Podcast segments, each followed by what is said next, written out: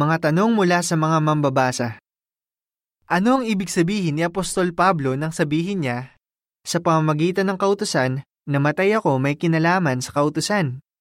Galatia 2.19 Isinulat ni Pablo, sa pamamagitan ng kautusan, namatay ako may kinalaman sa kautusan, nang sa gayon ay mabuhay ako para sa Diyos. Galatia 2.19 ang isinulat ni Pablo ay may kaugnayan sa sinabi niya sa mga kongregasyon sa Galacia na lalawigan ng Roma. Naiimpluensyahan ng ilang Kristiyano doon ng huwad ng mga guro. Itinuturo ng mga ito na para maligtas, kailangang sumunod ang isa sa kautosang mosaiko, partikular na sa pagtutuli. Pero alam ni Pablo na hindi na ipinag-uutos ng Diyos na magpatuli ang mga mananampalataya. Gumamit siya ng matibay na pangatwiran para patunayang mali ang huwad ng mga gurong ito at patibayin ang pananampalataya ng mga kapatid sa haing pantubos ni Yeso Kristo.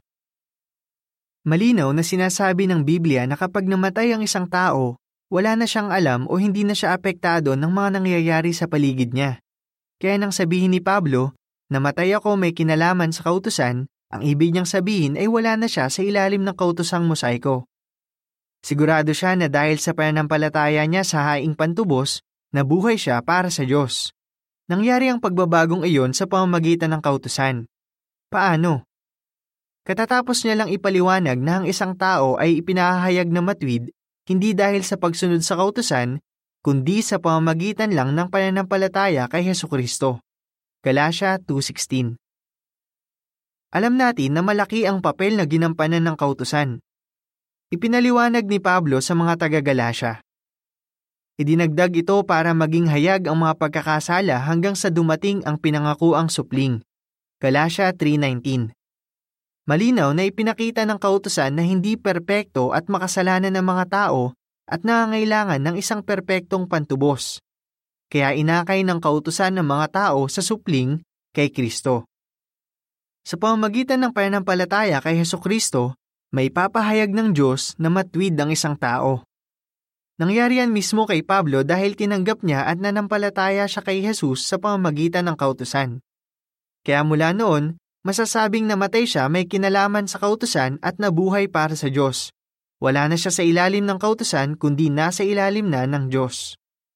Ganyan din ang sinabi ni Pablo sa liham niya sa mga taga-Roma.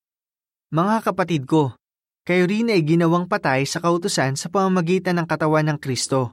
Malaya na tayo sa kautusan dahil wala na itong kontrol sa atin. Roma 7:4 at 6 Ipinapakita sa tekstong ito at sa Galatia 2.19 na ang sinasabi ni Pablo ay hindi ang pagkamatay bilang makasalanan sa ilalim ng kautusan, kundi ang paglaya mula sa kautusan. Hindi na siya kontrolado ng kautusan o wala na siya at ang iba sa ilalim nito. Napalaya na sila sa pamamagitan ng pananampalataya sa pantubos ni Kristo. Katapusan ng artikulo